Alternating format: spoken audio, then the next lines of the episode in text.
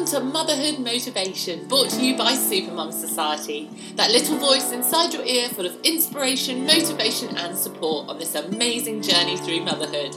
We bring you short podcasts full of powerful game changers to help you enjoy your motherhood and love your life. We know you're busy, so let's get into it. I struggled with my weight for years from like junior school.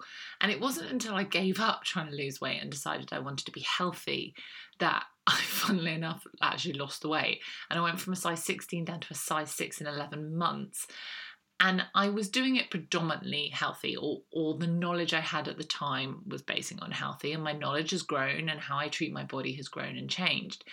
So when I came to the whole losing the baby weight and things postpartum, I was always going to do it the healthy route rather than the extreme route. But mm. some people, maybe they didn't gain much weight during pregnancy or they're not particularly worried about getting their pre baby body back or whatever it is. And they don't get themselves back into any kind of exercise or fitness based habit. Now, the thing is, this is really detrimental to your health. Inactivity is detrimental to your health. And what I really want to encourage you today with a little bit of motivation is to move your butt.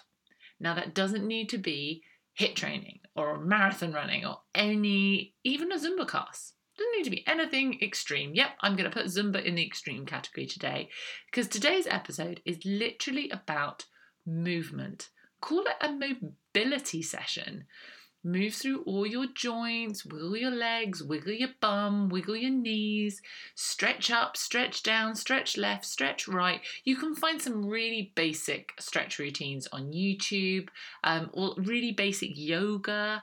I really like it's called Boho Beautiful. I really like her yoga routines, and she does them like five I don't think five minutes, like 10 minutes, 15 minutes, 20 minutes ones. So you can grab like a 10 minute one and just to have moved your body, go for a little walk. Just get things moving, get the blood flowing. You will find your energy will lift. This is one of my go-tos when I'm hitting a real bad slump is to just stretch in whatever I'm wearing. So sometimes I'll be doing it in my sitting room in a dress or my pajamas because it's just about getting things moving getting that those like happy endorphins going.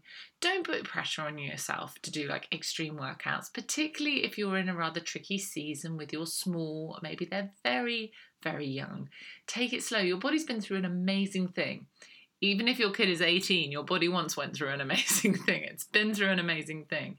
It deserves some love and care and attention.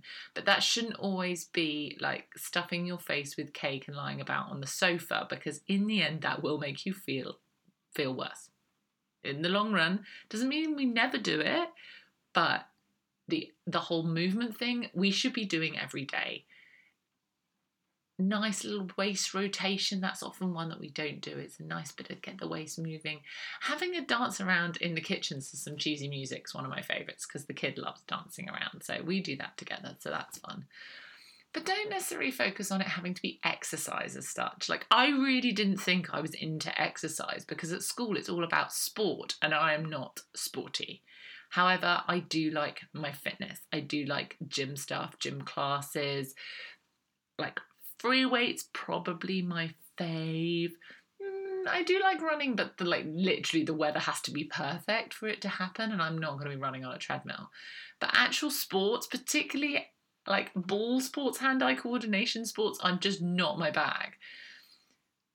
But at the very least, even on the days when I'm actually, even on days when I'm poorly, I will still do some movement. If I don't move for two days, which I found recently um, when I had severe migraines for two days, didn't move for two days, I got restless leg, which is incredibly painful. So, after two days of pain in my head and not being able to move, I had three days of restless leg where I couldn't sleep or stay still because I'd be in pain if I did. Now, if that isn't like motivation to keep moving, I don't know what is. Thank you so much for joining us for this episode. And if you have enjoyed it, please hit subscribe so you don't miss out on any in the future. Every download really does mean so, so much. So thank you for spending some of your precious time with us. We would really appreciate a quick review because this helps us spread the message and reach more mums looking for a little motivation.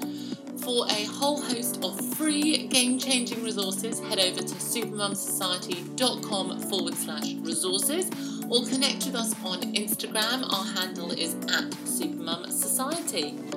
We look forward to connecting with you on this amazing journey through motherhood. And remember that being a supermum is all about being the mum that you want to be.